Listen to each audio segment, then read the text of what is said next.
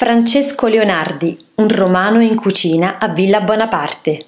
Si tratta di uno dei cuochi più famosi del 1800, autore di diversi libri di cucina. Servì dapprima a Napoli presso la dimora di Michele Imperiali, principe di Francavilla e marchese Doria.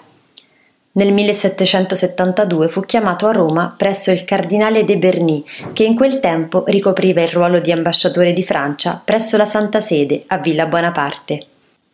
In seguito viaggiò estesamente per l'Europa al seguito dell'esercito del re di Francia Luigi XV e successivamente divenne cuoco personale del generale Ivan Ivanovich Shuvalov, che combatteva in Austria, seguendolo poi a San Pietroburgo.